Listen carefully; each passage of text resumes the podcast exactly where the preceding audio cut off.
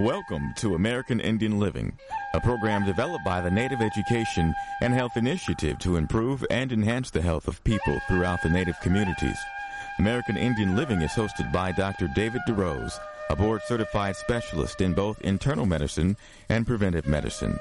Dr. DeRose has a wide range of experience with Native health issues, and he's ready today to help you learn more about your health. Here's Dr. DeRose. Welcome to American Indian Living. I'm Dr. David DeRose. Today we're speaking about a topic that is very close to the heart of Indian country. We're speaking about tobacco and things related to tobacco. It's something, of course, a, a plant that has been at the heart of Indian country and uh, used in many sacred ceremonies for centuries. But a lot of new dialogue has taken place in this century as we've seen some of the toll from addictive and commercial tobacco use. On today's show, we've got a world expert on the topic joining us. It's Stanton Glantz. Dr. Glantz has a PhD. He's a professor of medicine at the University of California at San Francisco, and he's the director of the Center for Tobacco Control Research and Education at UCSF. Stan, it is great to have you with us on today's show. Well, thanks for having me.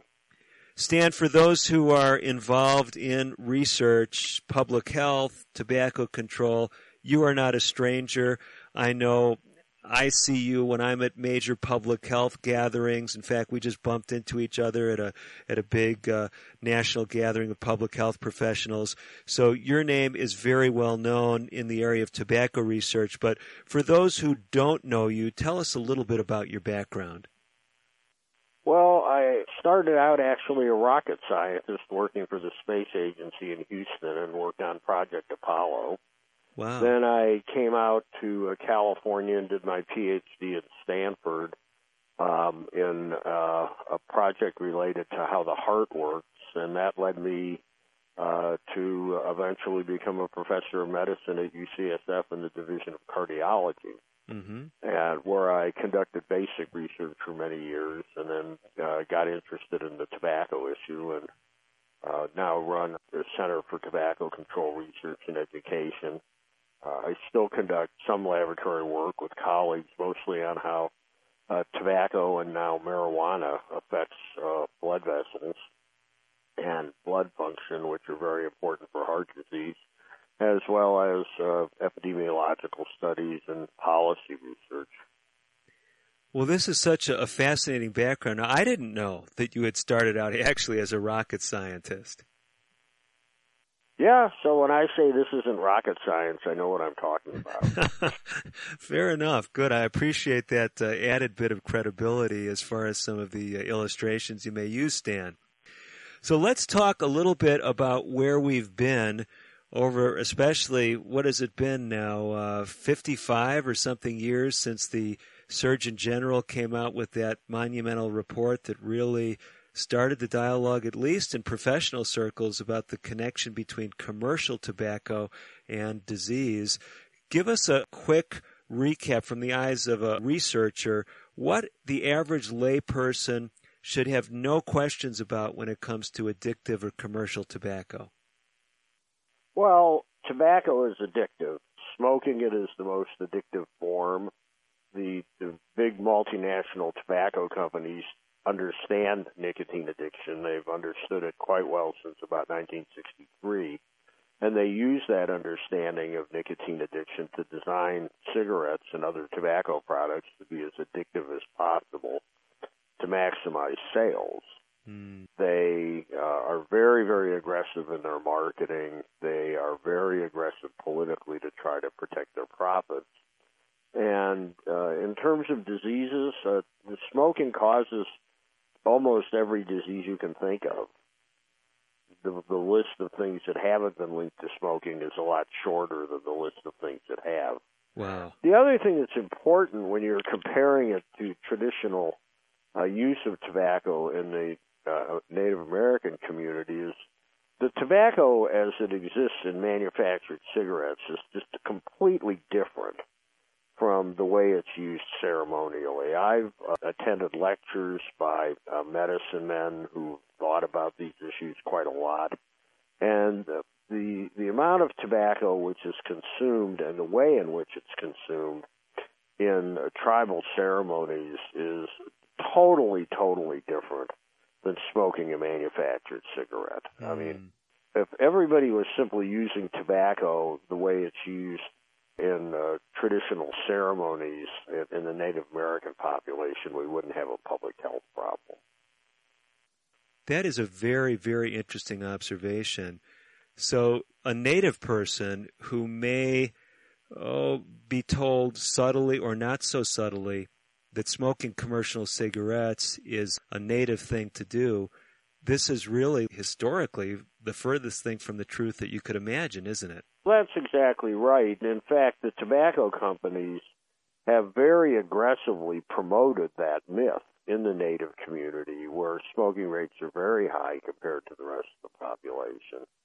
And that somehow a machine manufactured, highly engineered Marlboro cigarette is the same as ceremonial use of tobacco. And in the presentations I've gone to by people who understand traditional theology in native cultures, they just find that appalling. Mm. Mm-hmm. The way that tobacco, I mean, I'm not an expert on the use of tobacco in native cultures, but from hearing a few talks and meeting a few of these people, the amounts of tobacco that are used are very small.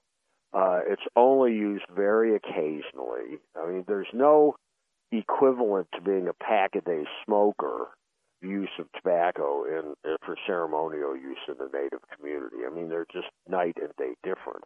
If native traditional use of tobacco involved the same kind of a very heavy use that you get in a heavy smoker, that would be causing disease just like uh, you know, smoking Marlboro cigarettes does. Mm-hmm, mm-hmm. But it, the amount of tobacco which is used and the frequency with which it's used is just trivial compared to the consumption that you see in an established smoker. But the use of tobacco causes not only cancer, which is what everybody's heard about, but it's, it's a major cause of heart and lung disease. In fact, the heart and lung disease kills more smokers than cancer does. It complicates pregnancy. It's associated with low birth weight and sudden infant death. Secondhand smoke has a lot of the same adverse health effects. It causes diabetes. It causes just a whole wide range of problems. Help us with that diabetes connection. Do we know the mechanism as to why smoking cigarettes might have any connection with diabetes?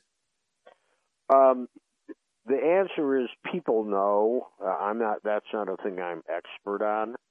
But my guess, knowing a little bit about diabetes, is that one of the things that uh, cigarettes do is mess up the functioning of your arteries. Mm-hmm. And if you have uh, abnormal arterial function in your kidneys, that's a problem. Affects uh, metabolism of a wide variety of, of products. But I, the short answer is I don't know for sure. But it has been worked out to the point that the Surgeon General and other authorities say it's a cause of diabetes. And they don't say that without understanding why how it happens. Well, one of the things I appreciate about having a high powered researcher is you're very cognizant of where your research expertise is and where you're getting a field of it. And I appreciate you just uh, being very candid with us today. So let's go to some of those heart and blood vessel effects because we're going to want to segue from tobacco to something that uh, in many circles today is now being promoted as, if you will, a safer thing to smoke. And that's uh, marijuana. We definitely want to talk about that on today's show. But before we get there, you made this connection, Stan, with really, from a public health standpoint, greater concern, perhaps in the area of cardiovascular disease, heart attack, stroke, we might uh, include, and tobacco smoking. Why are those things connected? Well, again, when you breathe in smoke from a cigarette, it's like sitting next to a little toxic waste dump on fire. Mm and you're breathing in ultrafine particles, you're breathing in a lot of strong oxidizing agents, and solvents, irritants, things that trigger the inflammatory process, and all of those things act on the lining of your blood vessels, something called the endothelium, which is a one cell thick layer that lines your arteries.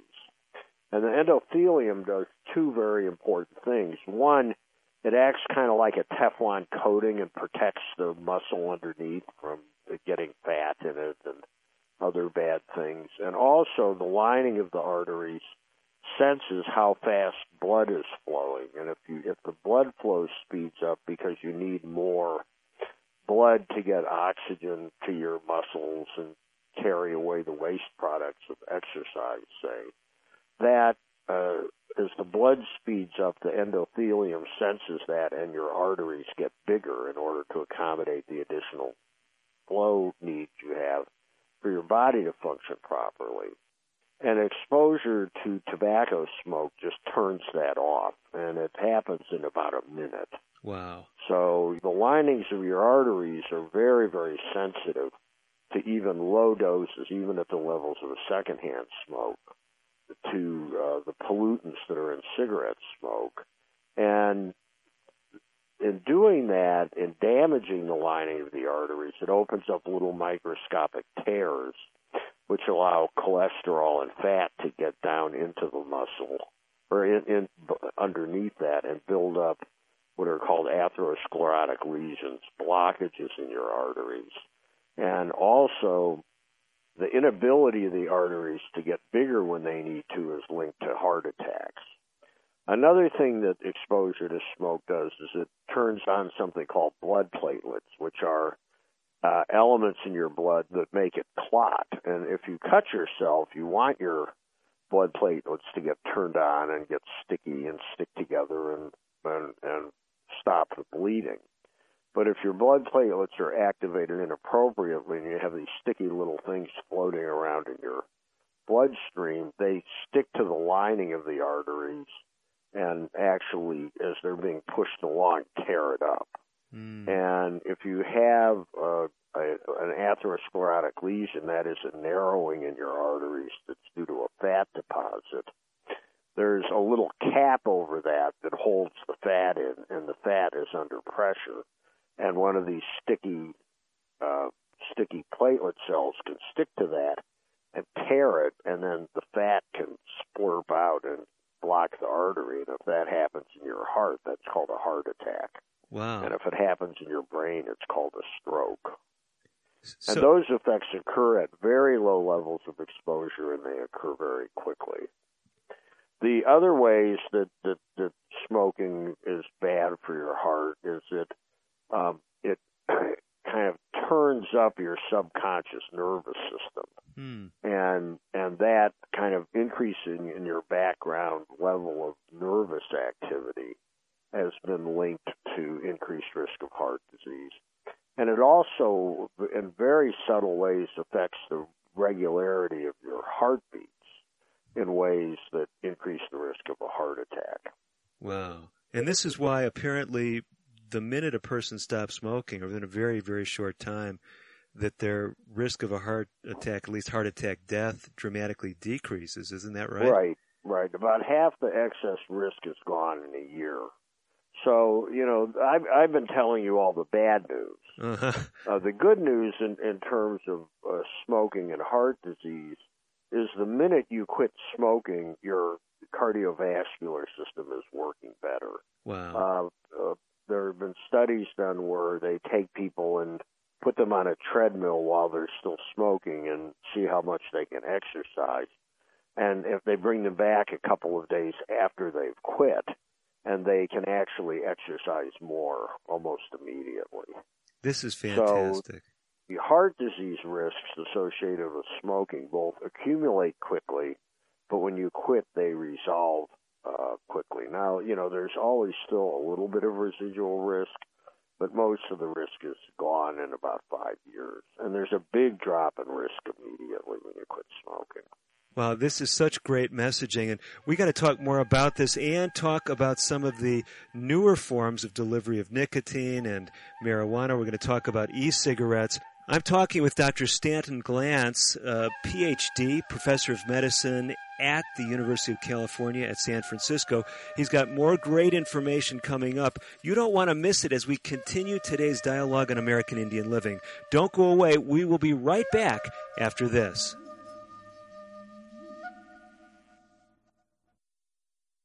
Today's broadcast has been pre recorded. However, if you have questions about today's show or would like further information, please call 1 800 775 HOPE. That's 1 800 775 4673. We'll be right back after this. This is Betty White. I know you don't need one more thing to worry about, but listen. High blood pressure can cause kidney damage, blindness, heart attack, stroke, and you can have high blood pressure even if you feel all right. One in seven adults has it, but it's easy to get your blood pressure checked, and you can treat it if it is too high. So don't worry about it. Don't ignore it. Just see your doctor and check it out. For your free booklet, visit the Will Rogers Institute at wrinstitute.org and find us on Facebook and Twitter. Emergency medical unit, respond to 102 Maple Avenue, possible stroke victim. When stroke occurs, you have 60 minutes to win or lose the race of your life. There are new treatments, but you must get to a hospital fast. If you suddenly feel weakness on one side, have trouble speaking, walking, or seeing, it could be a stroke. Call 911. Get to a hospital. Because how you spend the next 60 minutes could determine how you spend the rest of your life. Stroke. Know the signs. Act in time. A message from the National Institute of Neurological Disorders and Stroke. If you receive disability benefits, keeping Social Security informed is key. Keeping us informed minimizes the chance that we learn about something later that could negatively affect your benefits. That's the surprise no one wants because it creates overpayments that you must repay, disrupts payments, and can even jeopardize your entitlement to Social Security benefits. Learn more about reporting responsibilities for people working and receiving disability or SSI benefits by reading our online publications, Working While Disabled, How We Can Help, and How Work Affects Your Benefits at www.socialsecurity.gov pubs. Some changes can be reported online at www.socialsecurity.gov. You can also notify us at 1 800 772 1213 or contact your local Social Security office. Our goal at Social Security is to pay you the right amount on time every month. With your cooperation to keep us informed of changes, the likelihood of any unpleasant surprises that could derail your benefits will be greatly minimized.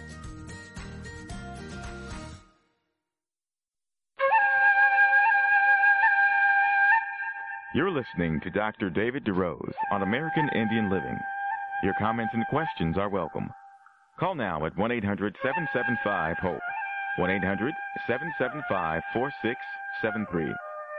Here again is Dr. DeRose. You're back with Dr. David DeRose and Dr. Stanton Glantz, PhD, professor of medicine at the University of California at San Francisco. Stan heads up the Center for Tobacco Control Research and Education. He's the director there, and he's been sharing with us some of those things that you've been hearing about for years about tobacco and its connection with things as diverse as heart attack, stroke, lung cancer, and diabetes.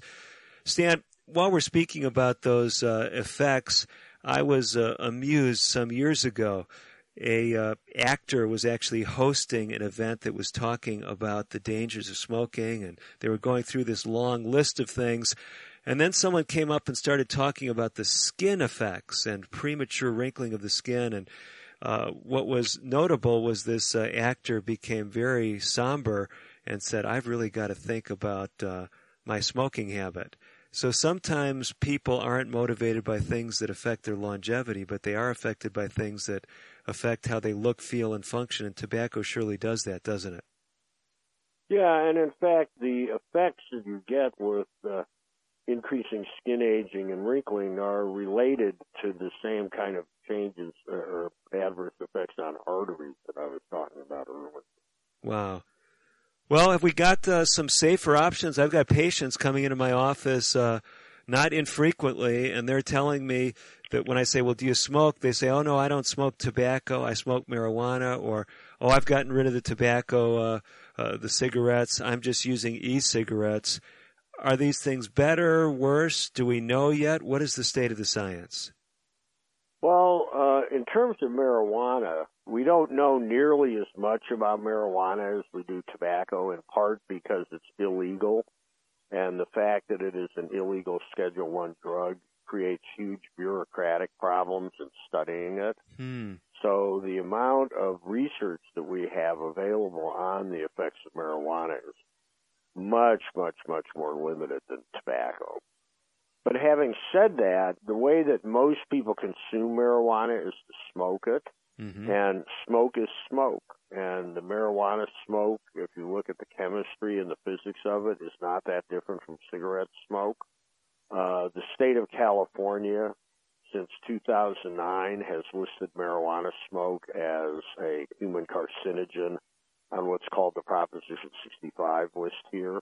And there's uh, research that we've done here at UCSF with animals where we've shown that exposing animals to a minute of marijuana smoke has the same effects as exposing them to a tobacco cigarette. It just shuts down normal functioning of arteries.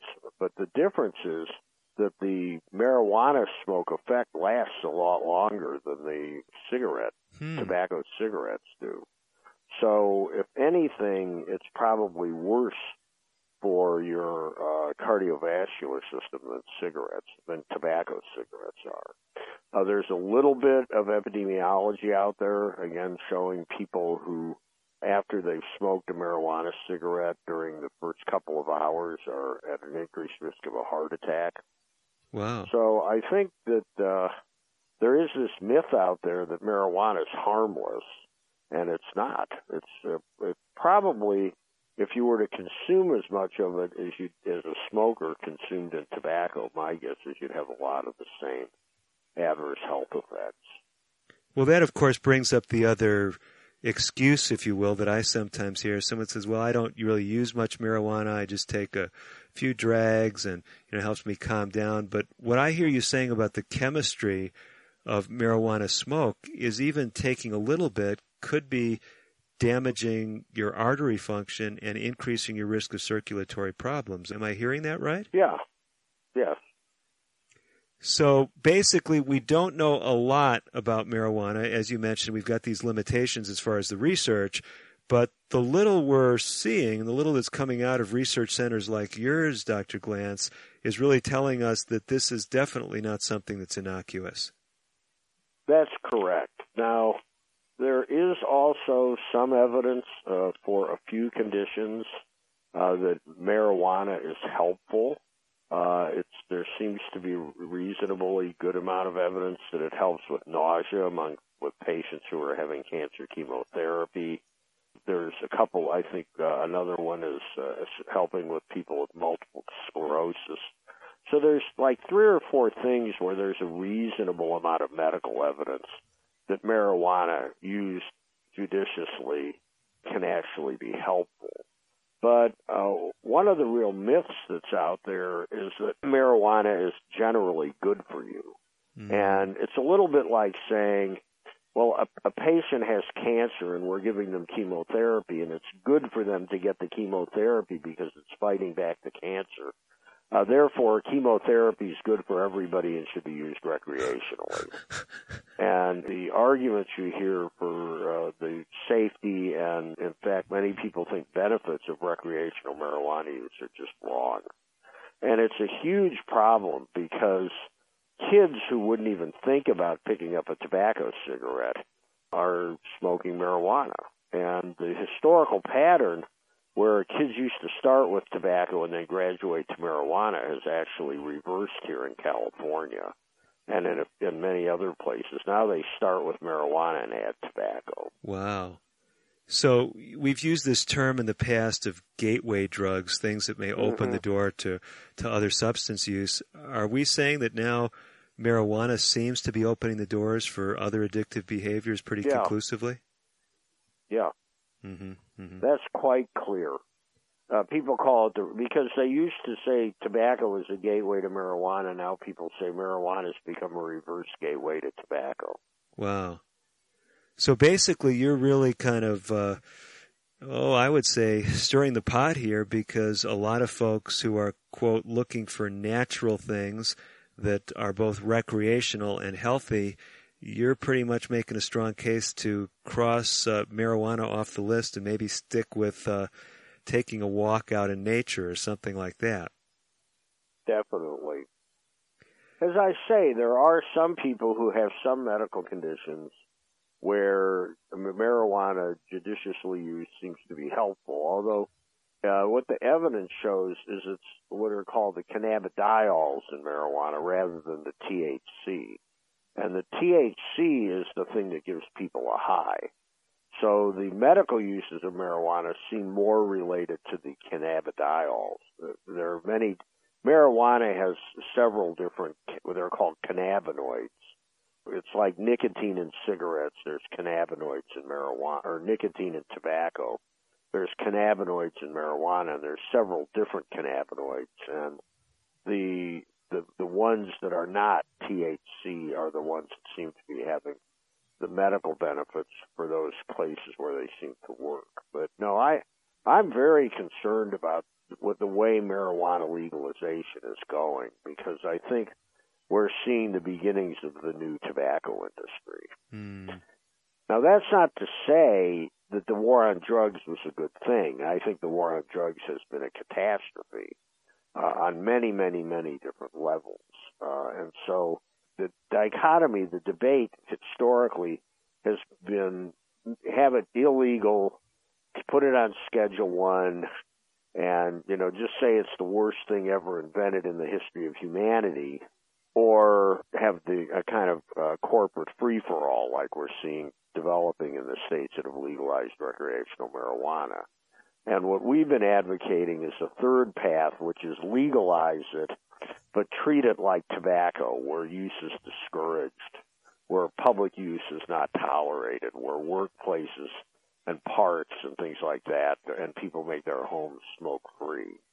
But for those people who really want to use it, they can go ahead and do it as long as they do it in ways that don't hurt anybody else.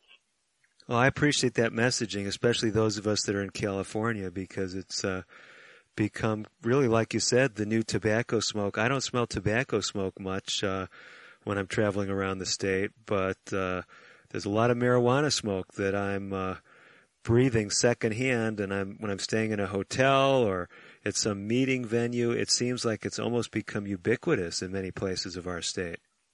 Yeah, and we need to end that because you know I again, if somebody wants to use marijuana and they do it in a way which doesn't hurt anybody else. I mean, everybody's got a right to be, in my view, dumb. Like I eat too much. You know, that's my problem. But uh, that needs to be done in a way where bystanders are not subjected to it. And I think the ideal thing for the state of California and other states to do as they legalize it is to put in place very strong demand reduction programs like we're doing for tobacco. You know, strong clean indoor air laws, strong educational programs to uh, make sure that uh, everybody, not just kids, realizes that this stuff is dangerous.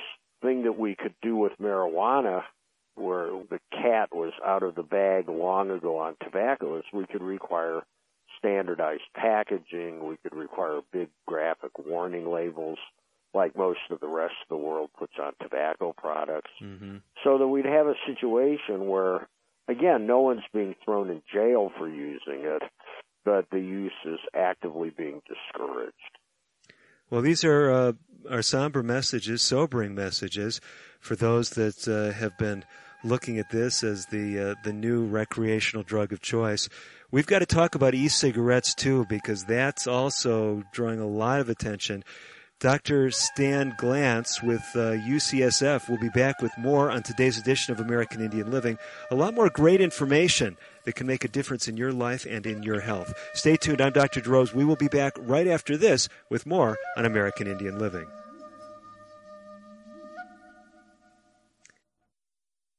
American Indian Living will continue in a moment. If you have questions or comments about today's pre recorded broadcast, please call 1 800 775 HOPE. That's 1 800 775 4673. So, you want to be a hero. Here are some ways to get the job hunt down that killer shark, or run into a burning house to save a kitten. Luckily, there's an easier way to become a hero. Call 911 if you see someone experiencing the symptoms of stroke.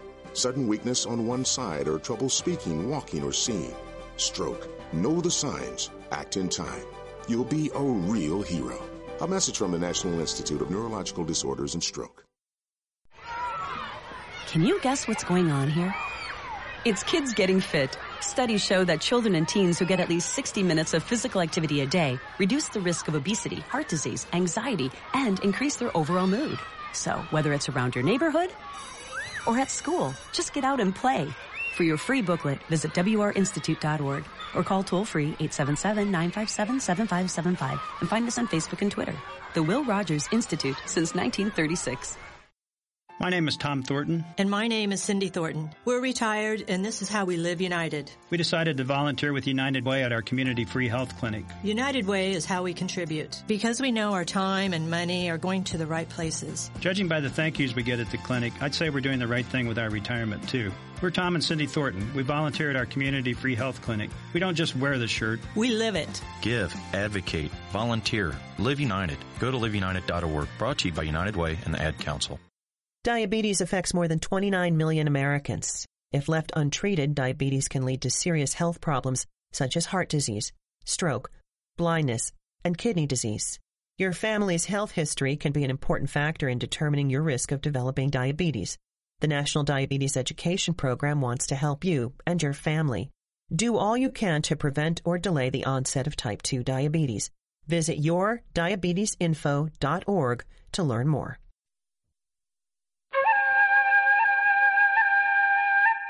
You're listening to Dr. David DeRose on American Indian Living. Your comments and questions are welcome. Call now at 1 800 775 HOPE. 1 800 775 4673. Here again is Dr. DeRose. Welcome back to the second half of today's edition of American Indian Living. Dr. David DeRose with Dr. Stanton Glantz. Dr. Glantz, a PhD at the University of California at San Francisco. If you're just joining us and you're not uh, a part of the research community, you may not realize that Dr. Glantz is one of the leading tobacco and related product researchers in the world. He's the director of the Center for Tobacco Control Research and Education at the University of California at San Francisco and holds a full professorship of medicine at that university. Stan, we've been speaking about addictive commercial tobacco and how that's so different than what First Nation peoples traditionally use. We segued to the topic of marijuana and yet it seems there's some real parallels in those. Uh, in my lifetime, it's been an interesting journey to watch what's happened with tobacco. Uh, the first uh, Surgeon General's report, I think, came out in 1963, something like that. And uh, here we still are in many parts of the country dealing with significant challenges with tobacco smoking. Why did that happen? And are there lessons for us when it comes to marijuana and other substances? Well, the reason that tobacco is still a public health problem all these years uh, after the Surgeon General's report in 1964 just comes down to money and politics. Mm. The tobacco companies are very, very aggressive politically. They make a lot of money in campaign contributions, and they do it to anybody who will take it, regardless of party. And they use the power that that gives them in order to prevent very sensible public health policies from being enacted. Uh, if they are enacted, they try to beat them back and uh, do everything they can to just slow down public understanding of the dangers of tobacco use and to prevent meaningful public policies to protect people from being put in place. Uh, the tobacco companies, back when Bill Clinton was president, the federal government sued the tobacco industry under the Racketeer Influenced and Corrupt Organizations Act, the RICO Act, which was originally established to prosecute organized crime. And the, the Department of Justice alleged that the tobacco companies had formed the same kind of illegal enterprise that the mob would in, in an effort to defraud the public and keep people smoking so they could keep making money. Uh, that case dragged on for many years. In the end, uh, the government, for the most part, won back in 2006. Uh, one of the remedies that uh, the federal judge Gladys Kessler imposed on the industry was to publish so-called corrective statements pointing out to the public that they use their knowledge of nicotine to make more addictive cigarettes. Smoking and secondhand smoke caused a lot of diseases. And just uh, in the end of November, many, many years after the judge made the ruling, those statements finally started running. Wow. And that's because the tobacco companies spent millions and millions of dollars on lawyers just trying to gum up the process. So, you know, when I look at the, the heart disease and cancer and lung disease and complications of pregnancy and sudden death that tobacco use causes, I mean, to me, it's a disease of politics because there just aren't enough politicians willing to stand up to them. Wow. Is there parallels with marijuana? I think we're starting to see parallels with marijuana. One of the things that legalization has done is it's brought the industry out into the open, which is a good thing, but that puts them in a position to make campaign contributions and hire lobbyists and do all the same kind of things as cigarette companies do. And what I think we're going to see happening over the next few years is the corporate takeover of the marijuana market and then and then the same kind of political shenanigans that big corporations do in everything. Hmm. In fact, back in the 1960s and early 1970s, the tobacco companies were actively thinking about getting into the marijuana business. And the only thing that stopped them was the war on drugs came along, and they decided it was politically untenable. But I think at some point, either the tobacco companies or some company like a tobacco company is going to be knee deep in the marijuana business. And I think they're going to bring the same kind of influence, political influence, that the tobacco companies have brought to bear to protect their interests. I think we're beginning to see that happen already. Well, Stan, you've already made a good case on the show for the general practice of burning substances and inhaling the smoke is generally not healthful, especially when it's being done uh, habitually and addictively. That is clearly the case with tobacco smoke. It's clearly the case, as you made some of the parallels with marijuana smoke. The flip side of that whole dialogue I sometimes see as a clinician in my office where I have patients, uh, we might get into a dialogue. They've got chronic obstructive pulmonary disease, they have emphysema, and they're using some marijuana, and I start talking with them about my concerns for their lungs, and they ask the question, well, what about edibles? Is that something that your team has had any opportunity to look at, or are you familiar with the literature on using edible marijuana products? Well, yes, I am familiar with the literature, and there's not much of it. Okay. Um, edibles are newer kinds of products than the traditional smoked marijuana, and there's a million different formulations for edibles, and they're even harder to study than uh, than the smoked marijuana.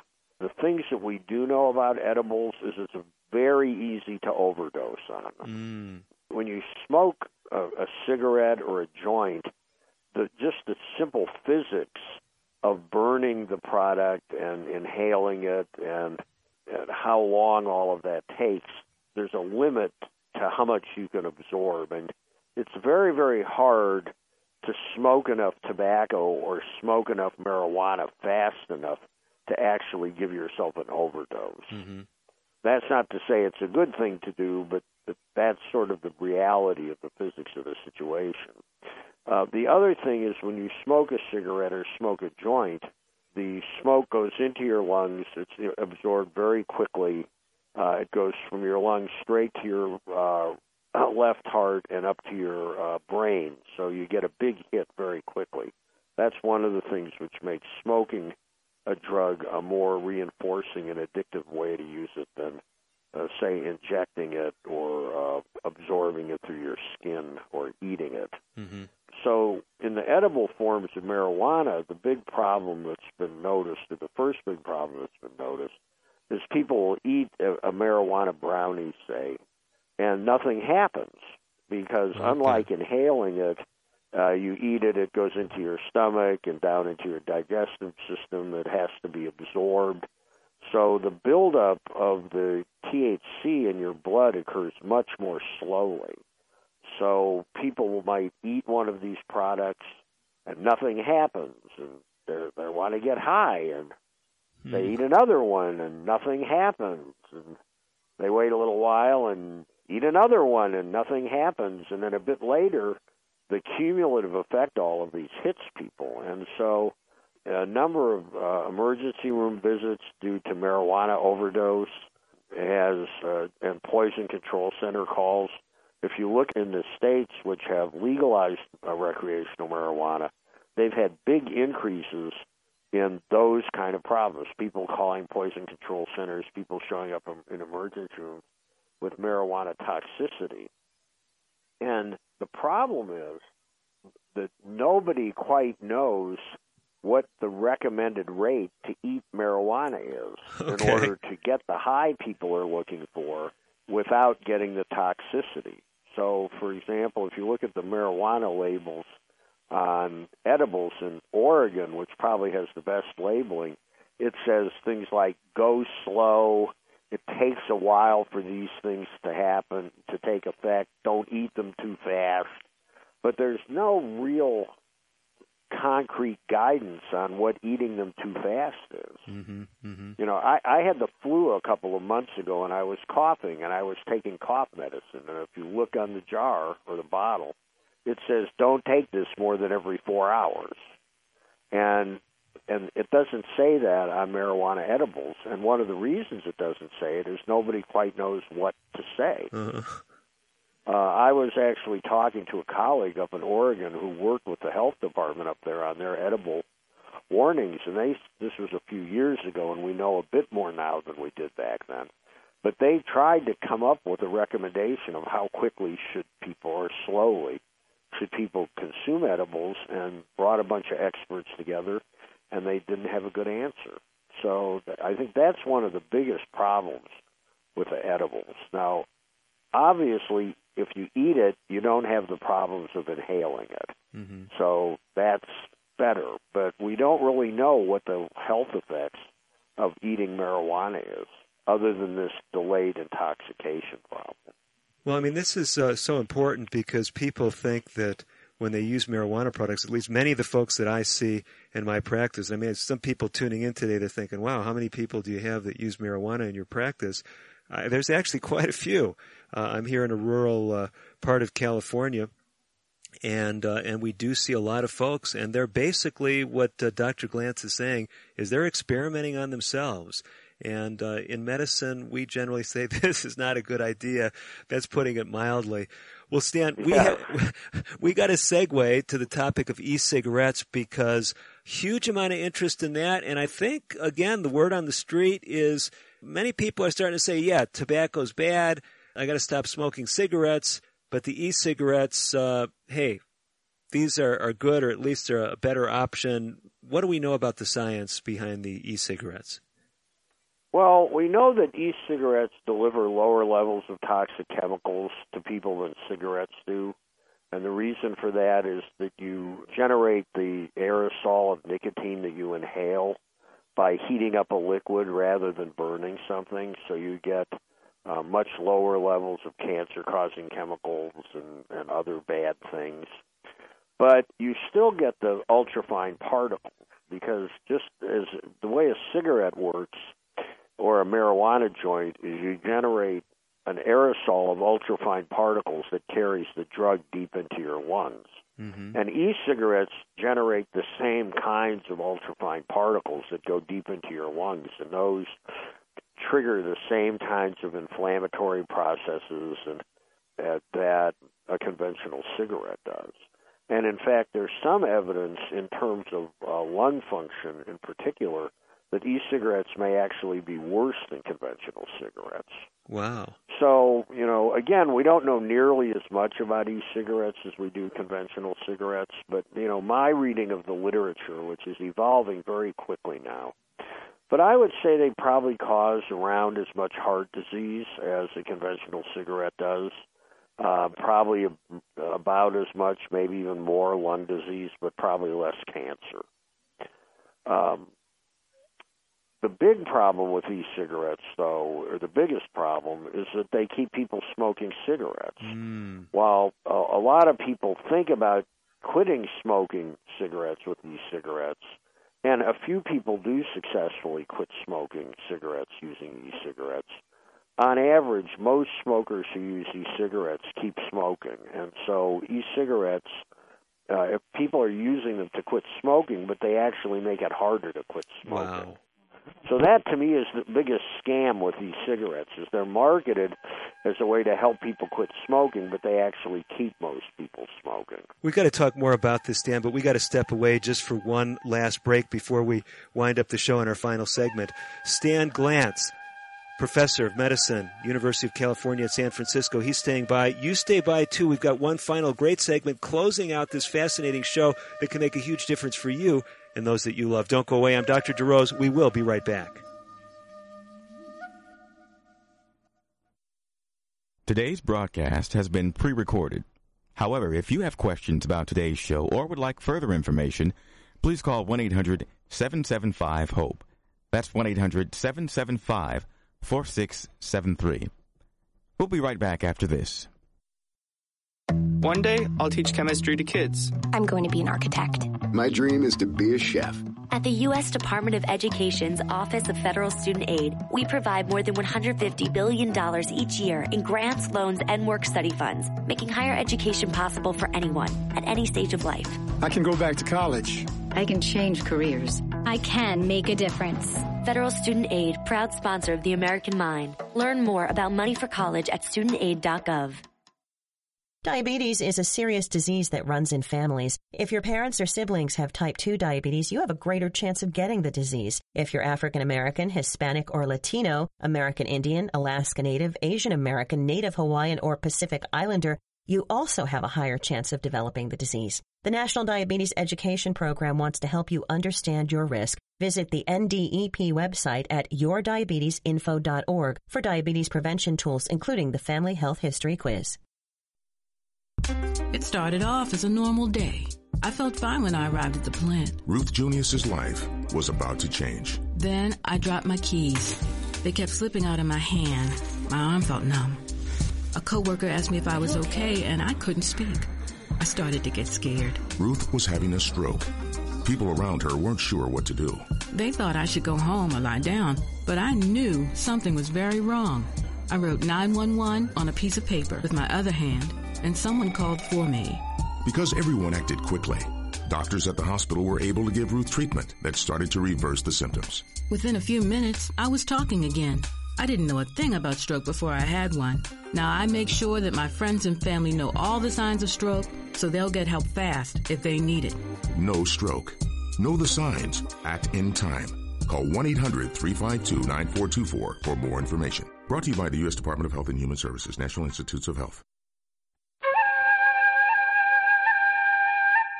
You're listening to Dr. David DeRose on American Indian Living. Your comments and questions are welcome. Call now at 1 800 775 HOPE. 1 800 775 4673. Here again is Dr. DeRose. Welcome to the final segment of today's edition of American Indian Living. We've been talking about some popular addictive substances, from marijuana to nicotine in its various forms, such as addictive commercial tobacco and e cigarettes. My guest from the beginning of the hour has been Dr. Stanton Glantz. Dr. Glantz heads up the Center for Tobacco Control Research and Education at the University of California at San Francisco. He's the director of that center. He's also a professor of medicine in the area of cardiology at the University of California at San Francisco, commonly known as UCSF.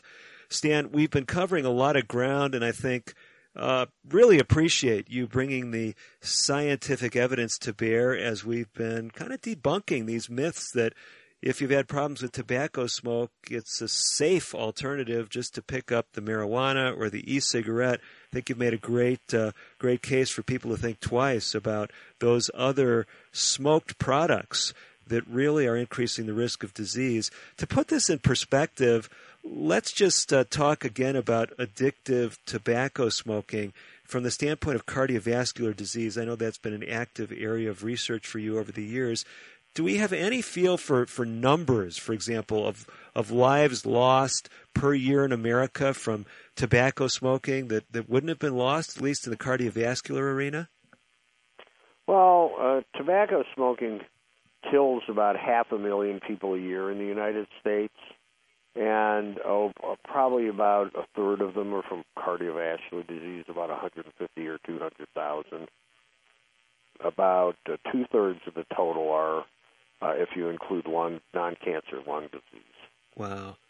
So this this burden of suffering that we see, and I'm thinking of a patient that I saw just the other day. I mean, a guy who looks quite healthy, even though he's up in years, uh, mentally very sharp, but his lungs are just shot from years of tobacco smoking. He's quit, but the damage was done. And I, I think of tragedies like this where people really, when they could be enjoying a very high quality of life, in and out of hospitals, on oxygen, not really a pleasant way to spend the rest of your life. And what I hear you saying is uh, marijuana and e-cigarettes are not necessarily the way to avoid that trajectory. Am, am I understanding that? As I said earlier, there's much less evidence on marijuana and e-cigarettes than we have for conventional cigarettes. Mm-hmm.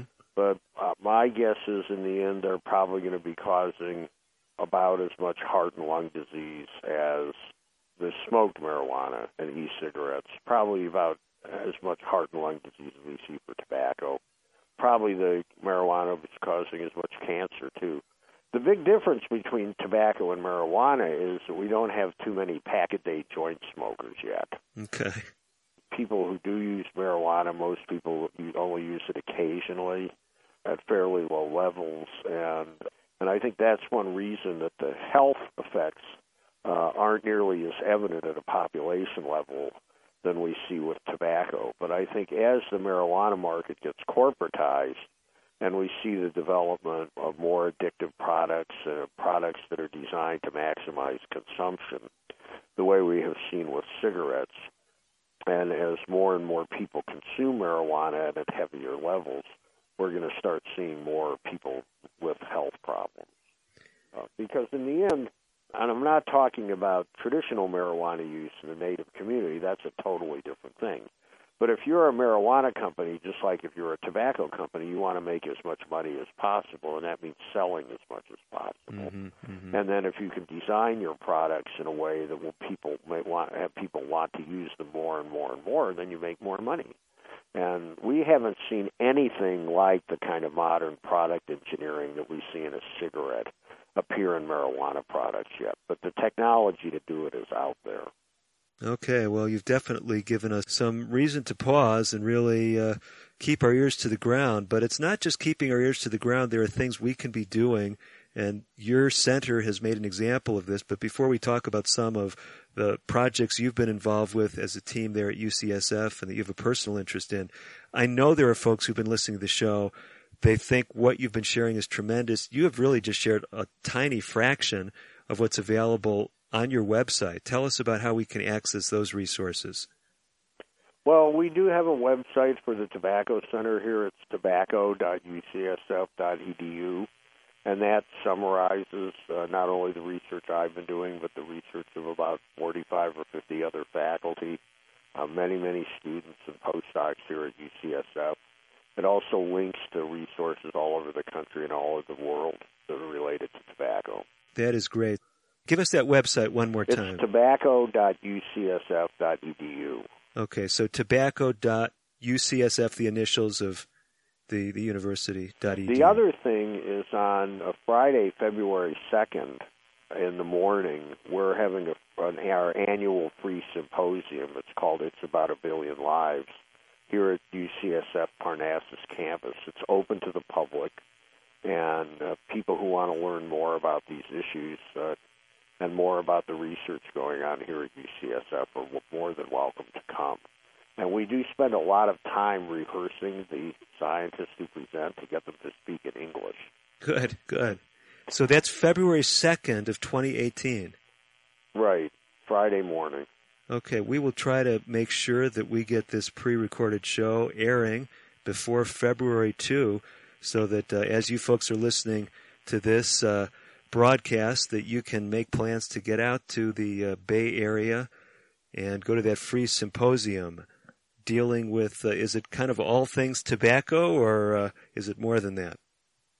No, it's about tobacco. The presentations will be talking about the effects on lungs of e-cigarettes, uh, how tobacco products are marketed, some issues around international trade and tobacco control, and some very innovative smoking cessation that's being done uh, over the internet. Those are what the talks are going to be. Excellent. And again, it's going to be held in, at the Parnassus campus of UCSF, uh, and it's open to the public. So, Stan, you folks are not only doing basic science research, you're not only helping connect the dots with how tobacco and other related substances are undermining health, but you've been taking an active role in trying to get good messaging out there. You've had a special interest in young people in North America and impacting them. What are you doing on that front? Well, it's not just North America, it's the whole world. And uh, it turns out that the largest single reason that kids start smoking right now is seeing people smoke on screen in movies. Wow. And we've been running a campaign for many years now here out of UCSF called Smoke Free Movies to get an R rating for movies with smoking in them. Wow. And the idea from that isn't to keep kids from seeing the movies, it's that when movies are made that the studios want to sell to kids, they want a youth rating, and so they would just leave the tobacco out. And the CDC has estimated that if we could get smoking out of youth rated movies, that would save about a million lives among 12 to 17 year olds today. A million lives over the course of their lifespan, huh? Right. And all we have to do is for the studios to amend their voluntary rating system to give movies with smoking an R. There's nothing you could do that would be simpler and cheaper that would save so many lives.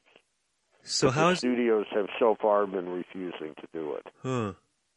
So, um, what can the individual do? What can I do? What can my listeners do that would help that cause? Well, we have a website called smokefreemovies.ucsf.edu where they can go and learn all about this.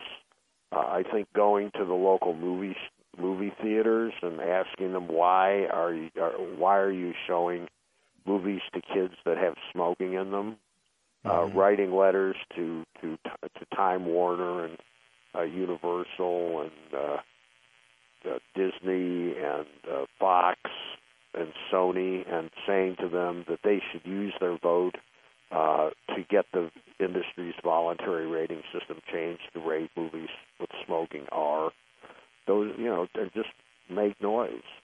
Wow. Because I think that uh, studios keep saying they haven't heard from enough parents who want smoking taken out of youth-rated movies, and so parents need to tell them. And the, the theater chains also control the rating system, and people can go to their local theater and ask, talk to the local manager, and say, "We want you to use your influence to get the rating system modernized." So that movies that are sold to kids are not also addicting them to cigarettes. Well, this is quite a message. Stan, you've given us uh, really a lot to think about on today's show from addictive commercial tobacco to marijuana to e cigarettes. One more time, if there's folks that are out there, they want more information, you've given a couple of different websites. Give each of those websites again for us, please. Well, to learn about the tobacco issue generally, tobacco.ucsf.edu. Uh, that will tell people about the research we're doing here and link them to other resources. If they're interested in the movie campaign, it's smokefreemovies.ucsf.edu. Thanks so much. You've been listening to Stan Glantz with the Center for Tobacco Control Research and Education at the University of California at San Francisco. I'm David DeRose, your host. And again, as always, we hope today's show on American Indian Living has helped you be in the very best of health. Until next time, I'm Dr. DeRose. Native Voice One, the Native American Radio Network.